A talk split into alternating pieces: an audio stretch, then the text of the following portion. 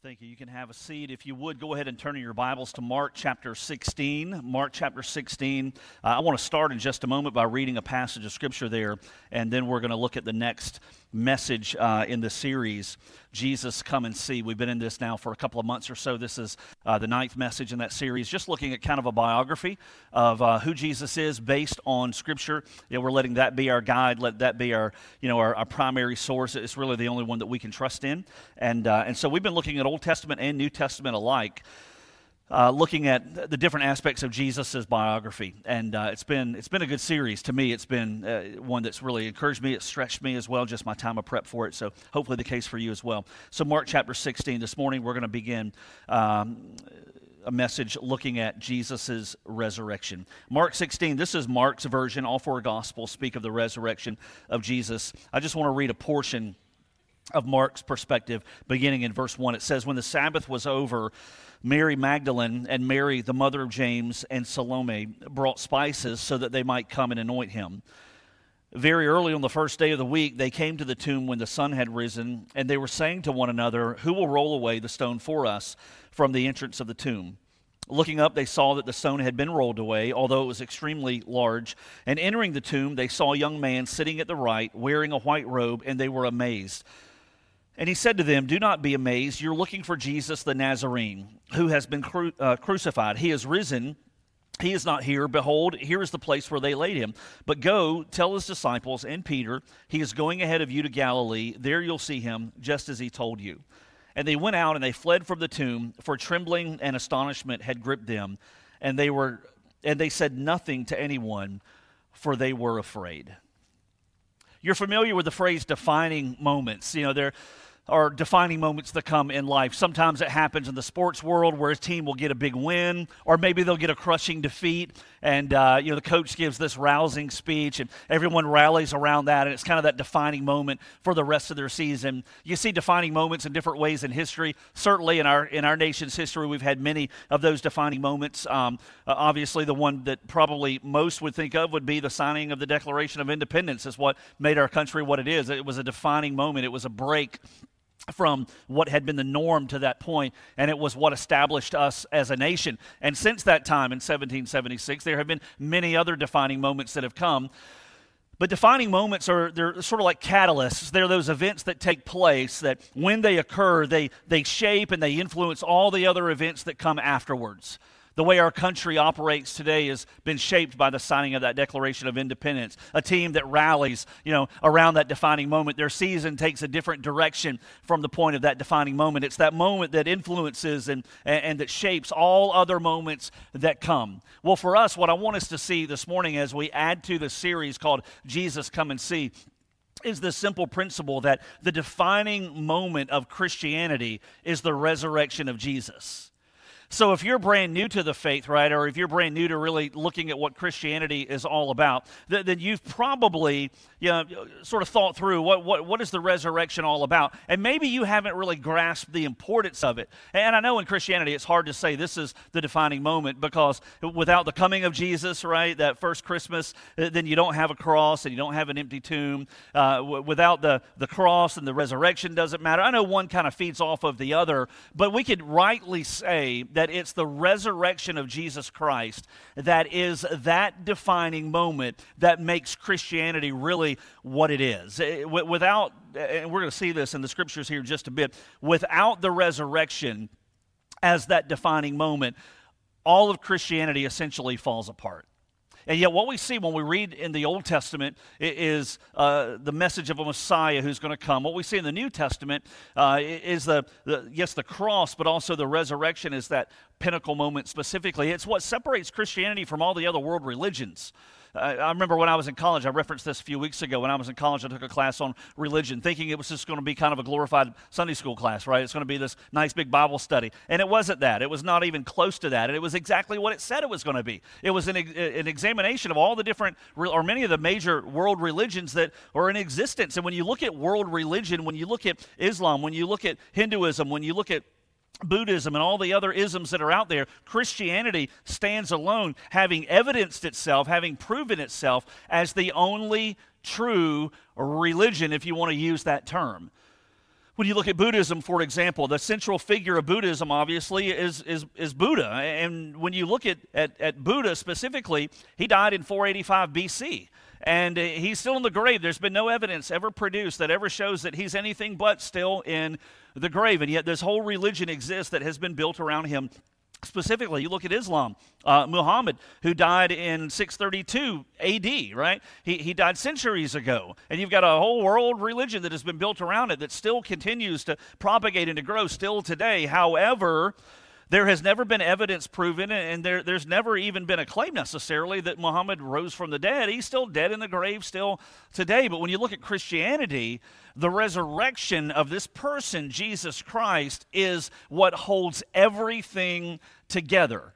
It's what holds the whole entire belief system together. It's what validates the, the Old Testament. It's what validates the New Testament. It's what validates who Jesus was. And it truly is, specifically, that defining moment in Christianity. So last week we looked at the death of Jesus and uh, we looked at how when he gave his life on the cross, there was so much that was accomplished as a result of that. It had been prophesied in the Old Testament. Isaiah the prophet prophesied 750 years before Jesus that the Messiah would come and would die in that manner. You look all the way back to Psalm chapter 22, a thousand years before Jesus, and other messianic psalms that prophesied Jesus' death specifically. When you go all the way back to Genesis chapter 3, the third chapter in the Bible, there's even there this reference to one who's going to come that's going to crush the enemy. And so Jesus' death was prophesied. It was for foreshadowed right through Abraham and when he offered Isaac or was willing to offer Isaac as a sacrifice. You remember, we looked at this last Sunday. God intervened and he provided a ram as a substitute. He provided a ram as a sacrifice, and that foreshadowed the fact that there's going to be a Messiah who's going to come. Jesus accomplished that specifically. He accomplished it in, in a way that overlays beautifully over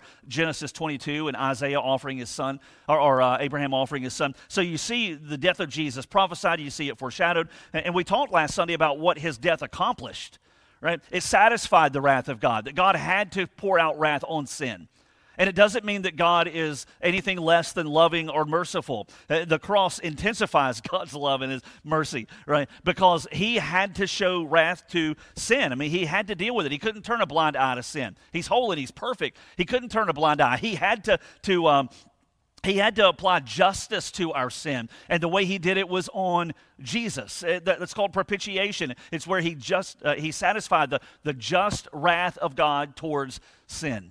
We talked about that last Sunday. We talked about how through the cross, God demonstrated his great love for us. He demonstrated his mercy. He offers redemption because Jesus died in our place. He, he, he offers to, to, to buy us back off the slave market to sin, so to speak. We talked about uh, reconciliation, how we're made right with the God who created us if we place our faith in Jesus because, again, he paid for our sins. We talked about justification, how he declares us not guilty if we have a relationship with Jesus. All that happens from the cross. And so today, what we're going to do is we're adding that other layer on top of the cross, and we're looking at what happened three days later, specifically as it relates to the resurrection of Jesus. So when you look at Jesus' resurrection and you hold it up against the rest of the Gospels, I think the question can be asked maybe by some who've never really studied the Bible. So did, was this part of Jesus' plan from the beginning? Was this part of God's plan? And the answer is yes. In fact, Jesus spoke about his resurrection uh, uh, before the event even took place. And when he spoke of it, he spoke of it in clarity. He spoke of it in detail, and it all played out exactly like he said it would. Take a look at some of these passages. Matthew chapter 16. I just want to look at a few of these examples where Jesus Jesus before his crucifixion ever took place would speak about his resurrection. Matthew chapter 16, look down in verse 21. This is what Matthew tells us. It says, From that time, Jesus began to show his disciples that he must go to Jerusalem and suffer many things from the elders and the chief priests and the scribes and be killed and be raised up on the third day. So Jesus said very clearly to those who knew him, to those who followed him, that there's going to be a moment that's going to come where he's going to be crucified. He's going to be ultimately resurrected from the dead. You look over in Mark chapter 8, verse 27 you see another example of this. It says Jesus went out along with his disciples to the villages of Caesarea Philippi. And on the way, he questioned his disciples, saying to them, Who do people say that I am? And it's just a conversation on the way. Hey, who, who do people say that I am? And they told him, saying, Well, John the Baptist, others say Elijah, others one of the prophets. And then this would be a defining moment, I believe, for these disciples this next question, verse 29. And he continued by questioning them, But who do you say that I am? Listen, I'm just going to pause there because I want to finish that passage in a second. But let me just say that is a cut to the chase question that every single one of us in this room have to do business with. Who do we believe that Jesus is? Who do we say that he is? If you say he was just a good man, if you say he was just a moral teacher, if you say he was just the, the, the, this, this figurehead of a religion that would somehow sprout and grow and then end up becoming a kind of a different entity unto itself, if that's who you think he is, then you're missing it because he was a moral teacher. He was a good man. He did walk this earth, and he did walk this earth without sin. But here's what Peter's response is to this question. When he says, Who do you say that I am? Peter answered and said to him, You are the Christ. In other words, you are Lord. You are no less than God Himself. And Jesus warned them to tell no one about him, right? The world would know soon enough exactly who he was. And he began to teach them that the Son of Man must suffer many things and be rejected by the elders and the chief priests and the scribes and be killed and after three days rise again. So here, Caesarea Philippi, he's telling his disciples, this is what's going to happen. I'm going to be handed over, I'm going to suffer, I'm going to be killed, and I'm going to rise again. And he tells them when, three days later. You go two chapters further, Mark chapter 10, a different location. Mark chapter 10, verse 32. They were on the road, not to Caesarea Philippi this time, going up to Jerusalem.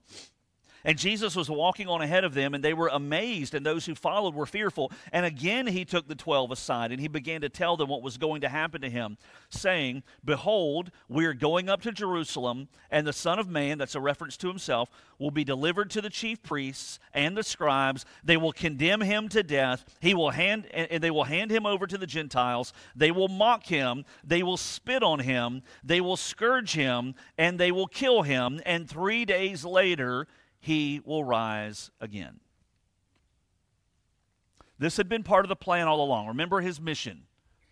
His mission, Luke 19:10, to seek and to save that which is lost. So I came. Wasn't just to do miracles, wasn't just to heal people, wasn't just to preach good messages. It was to seek and to save that which was lost, meaning those who were separated from God, far from God, because of their sin. Remember what his message was. It was a message of a new kingdom, right? The kingdom of God. He talked about the kingdom of God more than most everything else that he talked about. It was a message of a new kingdom with a new king, he being the king. And it was a message of an open invitation for everybody to come and to follow him and to be a part of the kingdom of God in relationship with him as king. Remember what his ministry was. Everything he did supported the mission, supported the message. And all along the way, he's saying, This is what's going to happen. I'm going to be. I'm going to be handed over. I'm going to be beaten. I'm going to be spit upon. I'm going to be mocked. I'm going to be crucified. And three days later, I'm going to rise again. This was so much a part of his message that after he was crucified, the religious leaders would make plans to try to keep the message of his resurrection under wraps. Look at what it says, Matthew chapter 27. This is an interesting passage of scripture that just helps us to see how often Jesus spoke about his resurrection. Matthew 27, beginning in verse 57. This is after the crucifixion. It says, When it was evening, verse 57, there came a rich man from Arimathea named Joseph, who himself had also become a disciple of Jesus. This man went to Pilate and he asked for the body of Jesus, and Pilate ordered it to be given to him. And Joseph took the body and he wrapped it in a clean linen cloth and he laid it in his own new tomb, which he had hewn out in the rock. And he rolled a large stone against the entrance of the tomb and he went away. Mary Magdalene was there, the other Mary sitting opposite the grave. Now, on the next day, the day after the preparation, the chief priests and the Pharisees, remember, they were responsible for his crucifixion, they gathered together with Pilate and they said, Sir, we remember that when he was still alive, that deceiver said, After three days I am to rise again. Remember, he, he mentioned, he, I mean, he prophesied his own resurrection with such clarity and, and such regularity that those who hated him the most would take steps to try to push down any talk of a possible resurrection. Verse 64 Therefore, give orders for the grave to be made secure until the third day. Otherwise, his disciples may come, steal him away, say to the people, He's risen from the dead. The last deception will be worse than the first.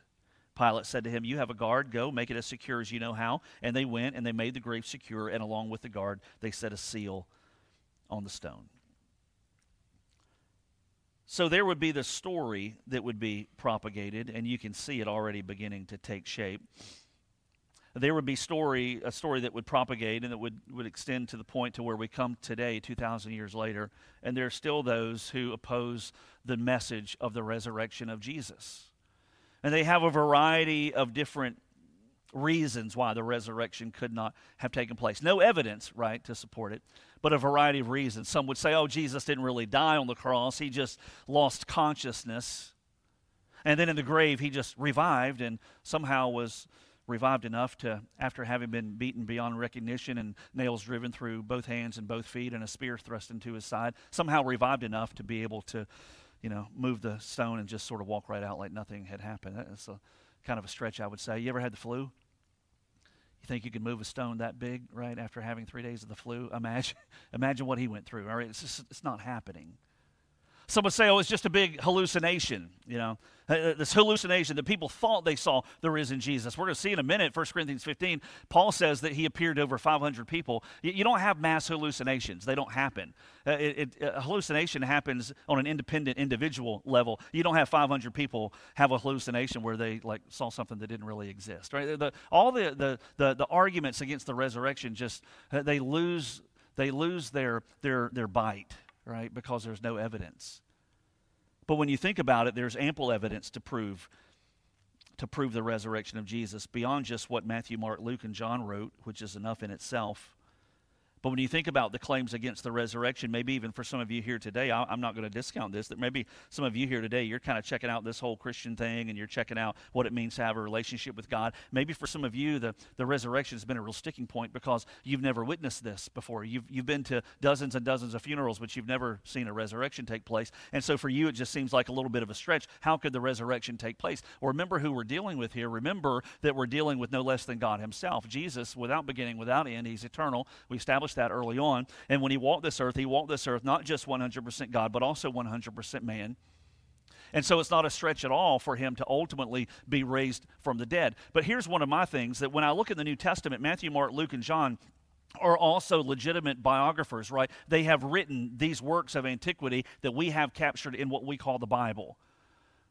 And we can trust what they say. It's not ever been proven to be without error. But even beyond that, right? That's a discussion in and of itself. Beyond that, just the fact that Matthew, Mark, Luke, and John all have corroborating, independent, reliable uh, uh, perspectives on the resurrection of Jesus, beyond that, what would have put this thing to rest quickly within a matter of days would have been just produce a body, right?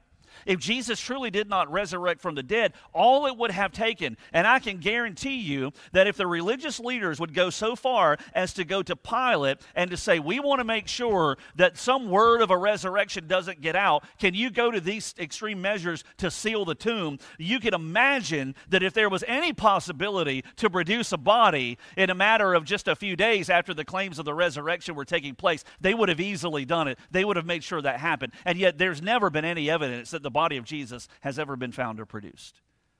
Right?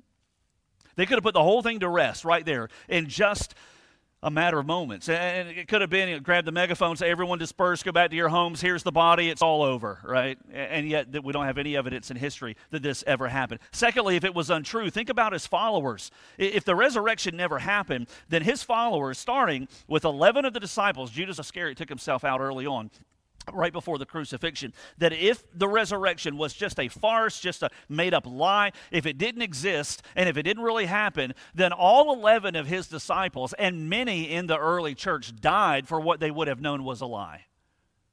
They had everything to lose by pushing forth this narrative that Jesus had risen from the dead. They had everything to lose, absolutely nothing to gain if it was a lie, because they would have been ostracized from the temple, they would have been kicked out, they would have been put out, they would have been more than they would have been persecuted. Their families would more than likely have been persecuted. In fact, when you go to the towards the end of the New Testament and you get to Hebrews chapter 11, this long litany of names and people who were heroes of the faith. Listen what it says in Hebrews 11, beginning in verse 36, speaking of those early followers of Jesus. It says, Others experienced mockings and scourgings, yes, also chains and imprisonment. They were, so, uh, they were stoned, they were sawn in two, they were tempted, they were put to death with a sword. They went about in sheepskins and goatskins, being destitute, afflicted, ill treated, men of whom the world was not worthy, wandering in deserts and mountains and caves and holes in the ground. This is what the followers of Jesus who, who pushed the narrative that he had risen from the dead got as a result. And of all people, they would have known whether he really rose from the dead or not. And yet they planted their feet and they took their stand and they died horrific deaths because they knew that Jesus had risen from the dead.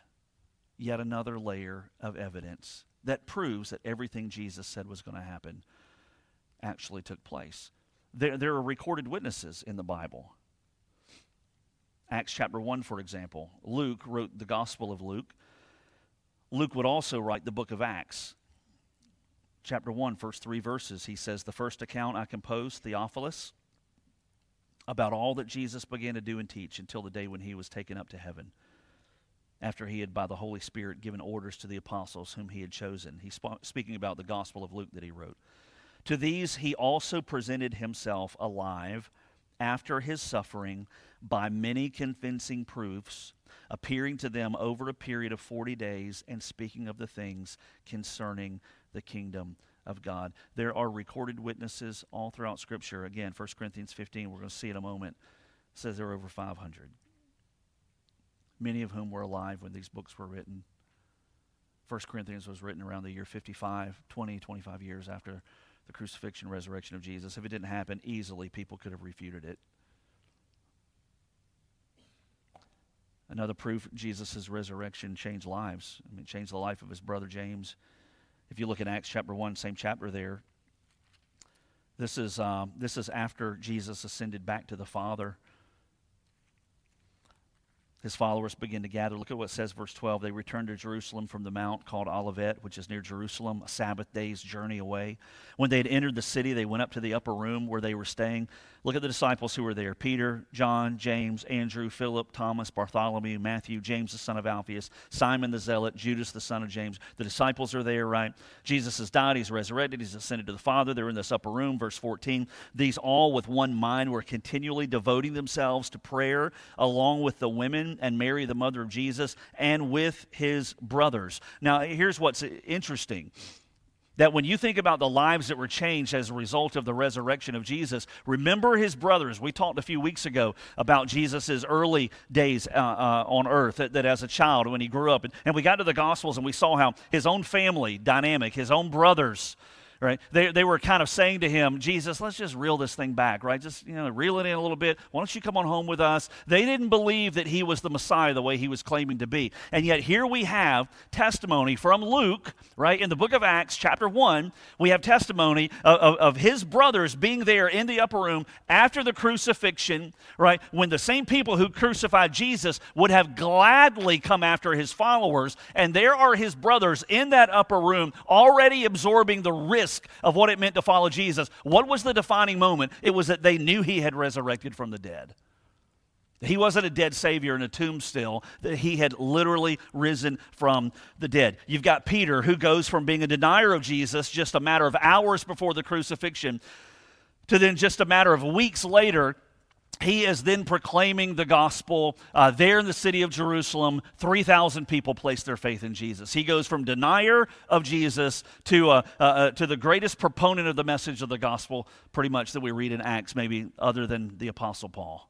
And speaking of Paul, by the way, Paul was a persecutor of the early church. He, uh, he was able to see the risen Jesus who appeared to him, and he went from persecutor to the greatest missionary the world's ever seen. I mean, all of those lives changed, and countless others as a result as well. What was the move? What was the pinnacle moment? It was the resurrection of Jesus.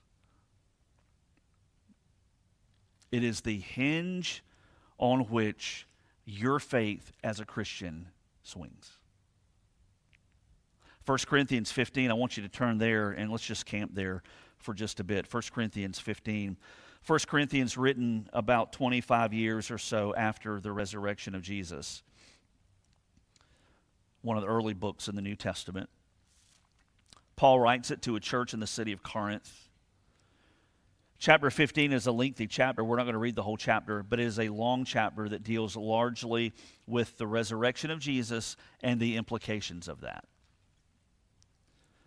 But there in 1 Corinthians 15, beginning in verse 3, going down through verse 8, is what many believe is the earliest creed of Christianity, right? One theologian uh, slash apologist, Gary Habermas, has said that he believes that this section, 1 Corinthians 15, 3 through 8, was a creed that would have been put together within months of the resurrection of Jesus. Paul writes it here, he includes it in 1 Corinthians 15. Let's go ahead and read it beginning in verse 3. He says, For I delivered to you as of first importance what I also received that Christ died for our sins according to the Scriptures, and that he was buried, and that he was raised on the third day according to the Scriptures, and that he appeared to Cephas, that's Peter, then to the twelve. After that, he appeared to more than 500 brethren at one time, most of whom remain until now, but some have fallen asleep or have died. Then he appeared to James, then to all the apostles, and last of all, as it were, to one untimely born, he appeared to me also. This is perhaps the earliest creed of Christianity, and what it focuses on is the simple message of the gospel it's the death of Jesus according to the scriptures it is the burial of Jesus, and it was the resurrection of Jesus, and then the appearances of Jesus to other people, upwards of over 500 people all total. So, what is the difference that it makes then for us? I mean, if all this is true, we have no reason to believe it's not. Then, what is the difference? Well, let's go a little further in 1 Corinthians 15. Let's pick up in verse 12. Paul says, Now, if Christ is preached that he has been raised from that he has been raised from the dead how do some among you say that there is no resurrection of the dead but if there's no resurrection of the dead not even Christ has been raised and if Christ has not been raised then our preaching is in vain your faith also is in vain Moreover, we're even found to be false witnesses of God because we testified against God that He raised Christ, whom He didn't raise, if in fact the dead are not raised. For if the dead are not raised, not even Christ has been raised. And if Christ hasn't been raised, your faith is worthless. You are still in your sins. Then those also who have fallen asleep in Christ, those who have died, have perished. And if we hoped in Christ in this life only, we are of all men most to be pitied. So, why does Jesus' resurrection matter? Here, here's what I hope for, for you and here's what I hope for me I hope that we don't have a faith that just hangs out on the surface and never goes deeper than the things we learned in Sunday school when we were kids, if we were, play, if we were saved when we were young. I hope that for you, the whole topic of the, the crucifixion, the resurrection, the implications of all that, I hope it's something that goes deeper and deeper and deeper for you because the implications run far and the d- implications run deep, right? So, what does it truly matter that Jesus did did rise from the dead. What does it matter to us? Well, number one, it provides the heart to your faith. That's what it accomplishes. Your faith, when you think about uh, your faith as a follower of Jesus, and when people ask you about your faith, oh, my faith is precious to me. Oh, my, I don't know where I'd be without my faith in Jesus, right? We speak highly of our faith, and rightly so. It's the, the, the most precious thing that we possess.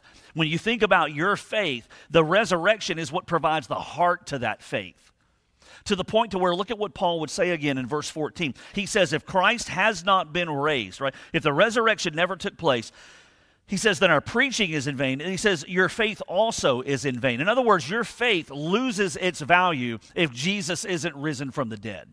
It is a must that he rises from the dead. If, if everything we taught about last Sunday, that when he died on the cross, it was prophesied, it was foreshadowed, he dies on the cross. Let's say it appeases the wrath of God. He, he, uh, he, he does everything that was accomplished on the cross, but he doesn't rise from the dead. Paul would say that's, that means nothing. It accomplished absolutely nothing. He says your faith would be dead without the resurrection of Jesus. Second, what we see there in that passage is that Jesus' resurrection completed God's salvation plan ultimately for your forgiveness. I mean, it was, it was all tied together. Look at what he says in verse 17 and verse 18. He says, If Christ has not been raised, your faith is worthless. You are still in your sins and those also who have fallen asleep in Christ have perished. If Jesus only died on the cross and did not rise again, not only is Christianity non existent and, and, and, without any value whatsoever, but you have no hope of salvation. He had to rise from the dead, he had to conquer the grave. I mean, Paul makes it very clear. If he did not rise from the dead, then he says, You're still in your sins, verse 17. The resurrection of Jesus is the backbone of your hope. Verse 19 If we hoped in Christ in this life only, we are of all men most to be pitied. The reason that we can hope in this life and the reason we have assurance for the eternal life that He has offered to us is because of His resurrection, right? If He doesn't rise from the dead, we don't have any hope in this world. Going a little bit further, you go further in 1 Corinthians 15, look down in verse 50 towards the end of that chapter. What Paul says here, beginning in verse 50, is that the resurrection sets the stage for our own resurrection as followers of Jesus, right? When you die, you're not just as a Christian, you're just going to be buried or cremated and then be, you know, in the grave. You're not you're not going to be annihilated as some would say and just no longer exist. That's not the way this works. The only reason that we have the hope of, of one day a resurrection, right, to where we can, can spend eternity with God in heaven is because of the resurrection of Jesus. Paul says in verse 50, he says, Now I say this, brethren, that flesh and blood cannot inherit the kingdom of God nor does the perishable inherit the imperishable. But behold, I tell you a mystery. We will not all sleep, but we will all be changed in a moment, in the twinkling of an eye, at the last trumpet. For the trumpet will sound, the dead will be raised imperishable, and we will be changed. He's talking about the Christian in a day yet to come. He says, For this perishable must put on the imperishable, and this mortal must put on immortality. But when this perishable will have put on the imperishable, and this mortal will have put on immortality, then will come about the saying that's written Death is swallowed up in victory. How is death swallowed up in victory? Because of the resurrection of Jesus. Because you're going to be resurrected as a Christian one day. Verse 55, he says, O death, where is your victory? O death, where's your sting? Yes, Paul is talking trash to death itself. That's exactly what he's doing right there. Verse 56 The sting of death is sin, the power of sin is the law. But thanks be to God who gives us the victory through our Lord Jesus Christ. And the only reason that that happens is because not only did he die for our sins, but he rose again as well. And he completed that plan of salvation that God offers to every one of us. And without his resurrection, we have no hope of forgiveness in this life and life eternal with him throughout, throughout all eternity. And, here, here's the final thing I'll, I'll focus on, and then we'll, we'll start to wrap it up. Is that for us as Christians, the resurrection of Jesus ultimately it reshapes the way we view death in the lives of other followers of Christ. I've been at funerals for my mom, for my dad, for my oldest sister. I've done dozens and dozens and dozens and dozens of funerals through the 21 years I've been here, and I've been to others. And you've had your countless shares of funerals you've been to as well. The reason that you can attend a funeral for a loved one the reason that I can attend or lead a funeral for people that I love, including family, with a sense of real, genuine hope is because knowing that they've placed their faith in Jesus and that Jesus secured their victory for all of eternity through his own death and resurrection. That as he conquered the grave, not just sin, but the grave. It's what gives us the assurance, and it's what really shapes the way we view death of believers today. And there are people in this room right now listening to what I'm saying, and you've lost a mom, you've lost a dad, you've lost a grandparent, you've lost a brother or a sister or a spouse.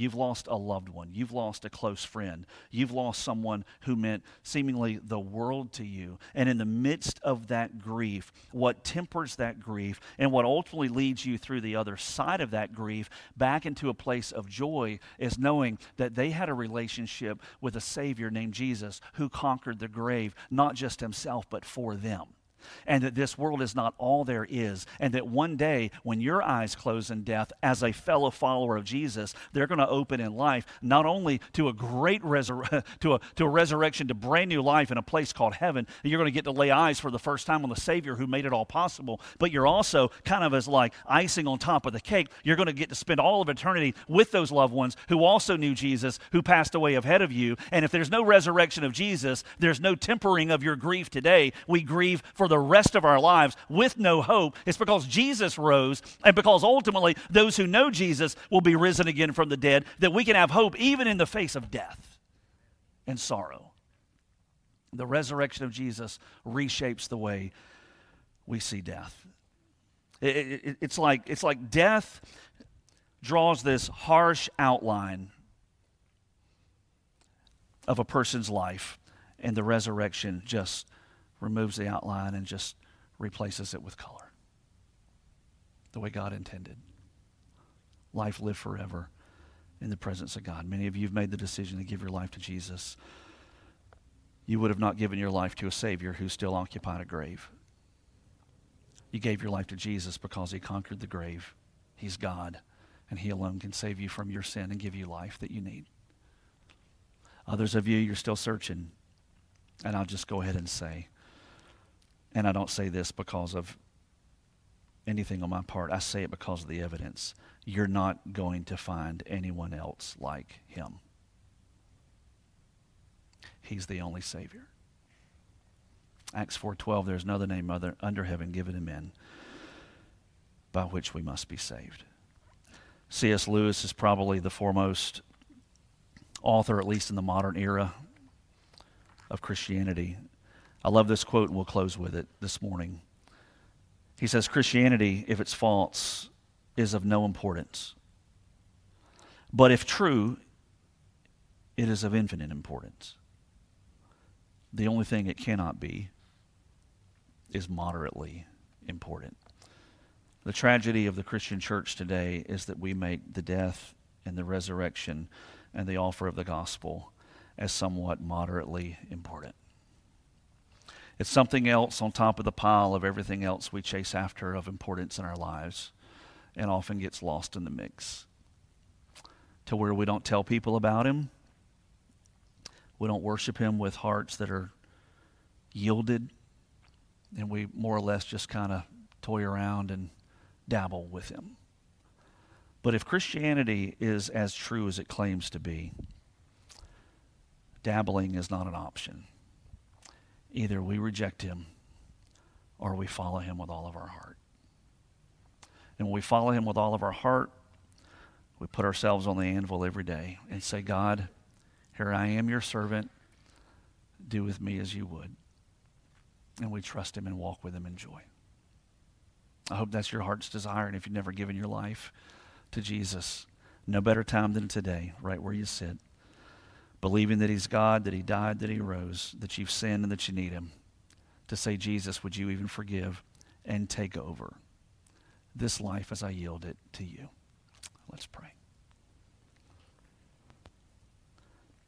Jesus, we thank you for the mission of your life on this earth all along, that it was to seek and to save what was lost. Lord, it's mind boggling to think that you even created us knowing what it would cost you knowing that we would sin, knowing that it would require a perfect substitute and sacrifice, knowing that it would only be your son who would fill that role.